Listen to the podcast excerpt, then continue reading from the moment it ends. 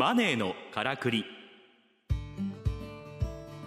この番組はオーディオブックドット JP とラジオ日経の制作でお送りします。ご機嫌いかがですか？株式会社オートバンクの上田渉です。この番組は投資や移住副業リスキリング起業などさまざまな方法で自分らしくお金に困らない生き方を実践している人にインタビューしています。話題のビジネスや働き方を取り上げてお金の流れ仕組みを分かりやすく解説します。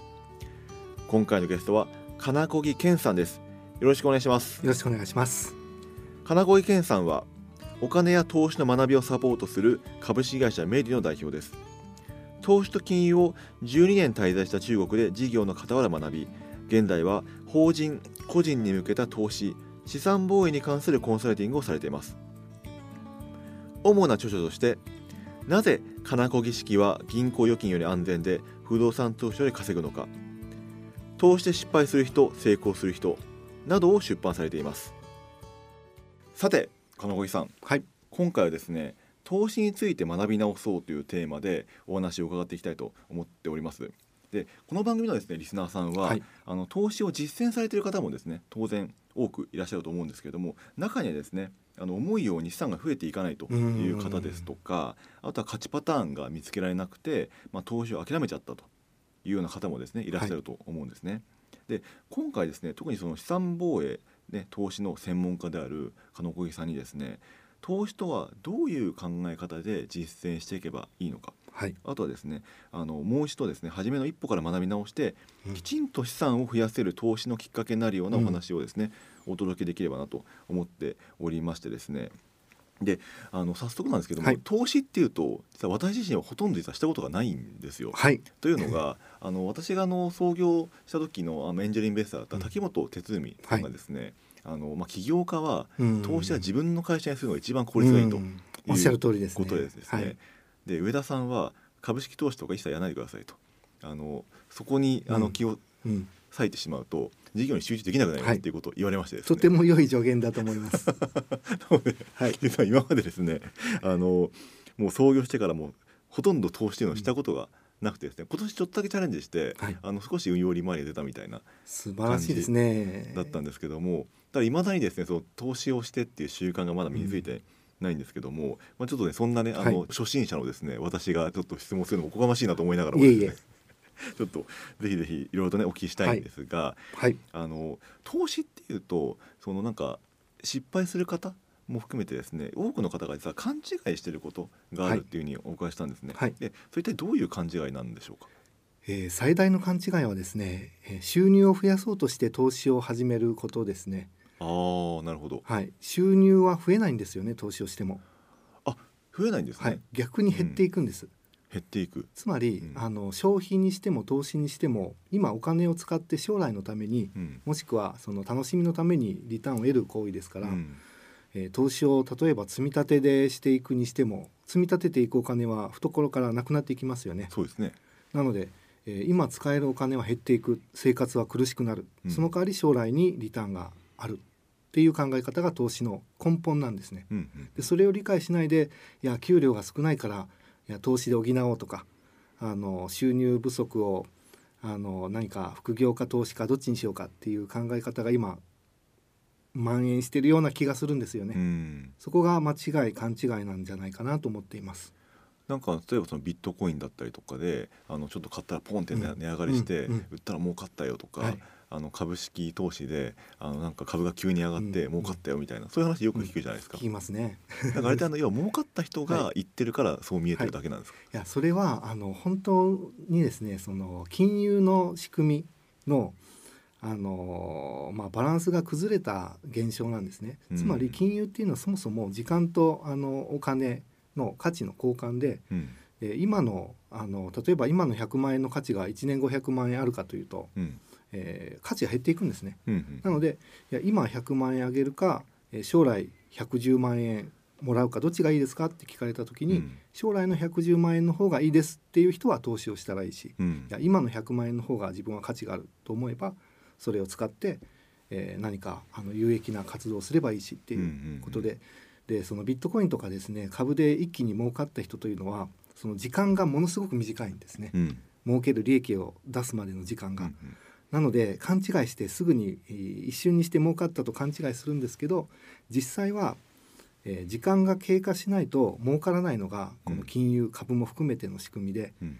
でたまたまあの今日買った株が明日上がったら儲かるんですけど、うん。1年経っても2年経っても儲からないかもしれないわけじゃないですか。うん。それをあのどの程度の時間を使うことができてえーどの程度その収入をリターンを得ないで我慢できるのかっていうその綱引きというかうん。それが投資の醍醐味だと思うんですけれども、ああなるほど。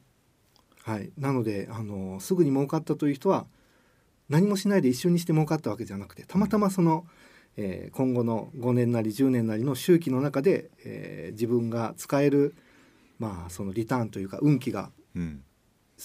真っ先にその最初の時点で来てしまったと。うんだからその後も同じように行くわけはないっていうことですうんうね。んうん。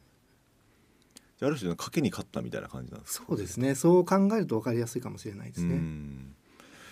なるほどですね、まあ、そうすると基本的にはやっぱりその、まあ、今のあの収入を少し減らし、はい。まあ、減らしが投資に回して資産を形成するっていう方向で動くこと自体がまあ投資っていうことに当たると。うんうんうん。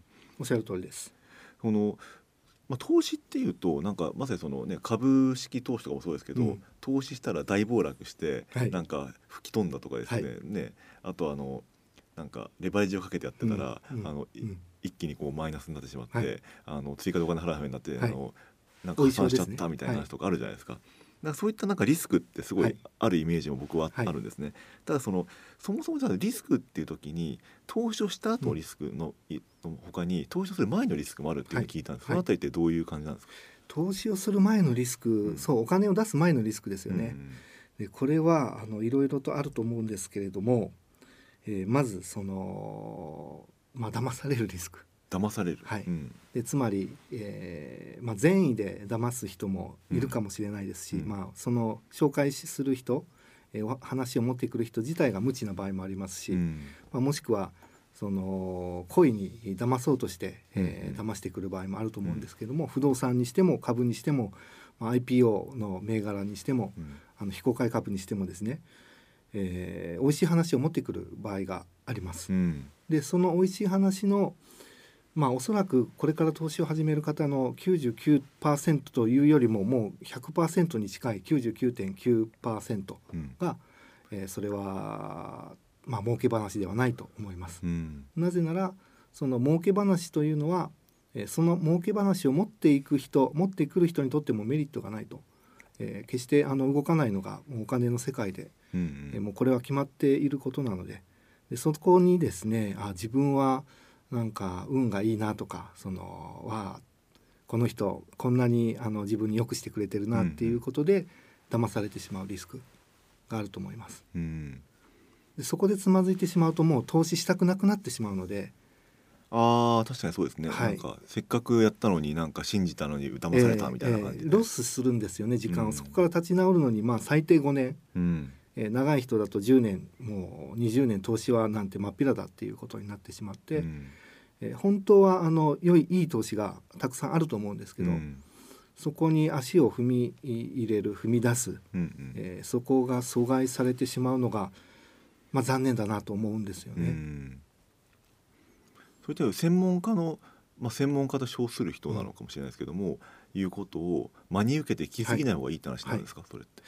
そうですね。その専門家と言われる人はいろんな立ち位置の人がいると思うんですがまあ研究者もそうですし、うん。あるいはマーケットのなんでしょう分析家、うんうん。えーアナリストもそうですし、うん。結局自分で投資をしていない人の話はあまりまあ話半分に聞いた方がいい場合が多いかなと思います。うん。でかといってその自分で投資をして成功した人の話を聞けばいいかというと、うん。その人の話というのは、えーまあ、成功体験俗人的な極めてその再現性のない、えーそんなあのケースが多いので、うん。じゃあそういう成功している人のサロンとかそのセミナーに行けば自分も成功できるかというとそうでもないっていうのがあー。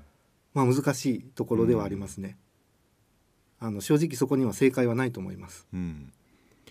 そういった意味だとその、まあ、リスクも含めて納得して多分うん、あのやっていく必要があると思うんですけども、はい。どういった形でそのなんかリスクを軽減するっていうことをしていくんですかね？そのまあすごい特にその投資をする、はい。まあえっ、と失敗する前のリスクってはいいうところの軽減っていう意味では、はい、それはあの一番まあ簡単にできることは、えー、1年間は投資をしないっていうことだと思っています。投資をしない。はい、うん。でつまりその投資を、まあ、ただあの漠然ともう投資に興味がなくて投資をしていない人と、えー投資をに興味が出始めた。そして勉強し始めた。えー真剣に考えている人が投資をしないで過ごす1年間とは全く違います。うん。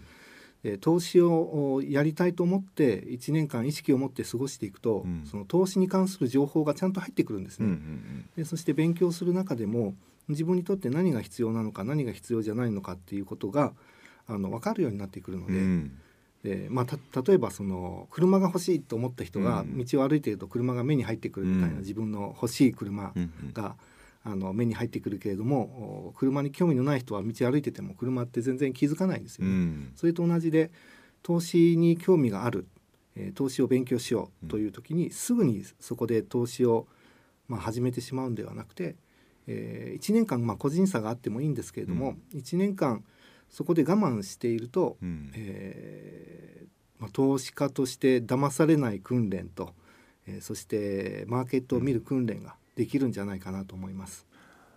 なるほど。その要は自分うん。がその投資をするしたらどうなるかっていうような仮説を持ってはい。見るような目ができるっていうこそとですか、うですね、ん。そうですね。投資をしたいんですからね。うん。投資をするつもりで、あのしない期間を過ごすわけですからね、なるほど。あのその投資の勉強っていうのはあの、ね、どんな勉強っていうのをやっていく感じなんですか？えーこれは定点観測だと思います。定点観測。はい、つまり株にしても為替にしてもあの、まあ、何にしてもですね、えーマーケットを、えーまあ、毎日見るのが難しければ少なくとも1週間に1回、えーずっとあの観察していってどういう値動きをしているのかを1年間見ていくとうん。うん本当に面白い現象うん。に出会えます。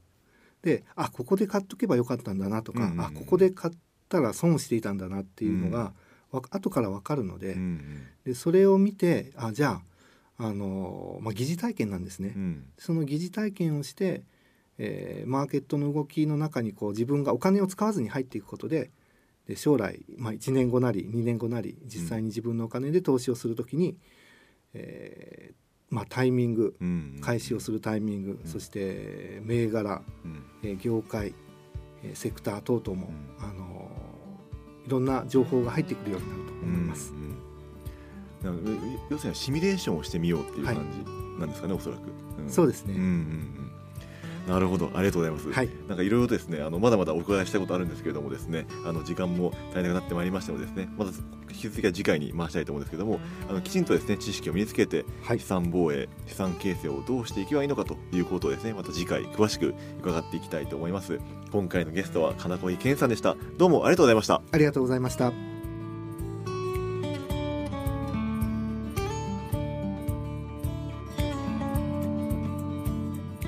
ネーのからくりオーディオブック JP とラジオ日経の制作でお送りしました。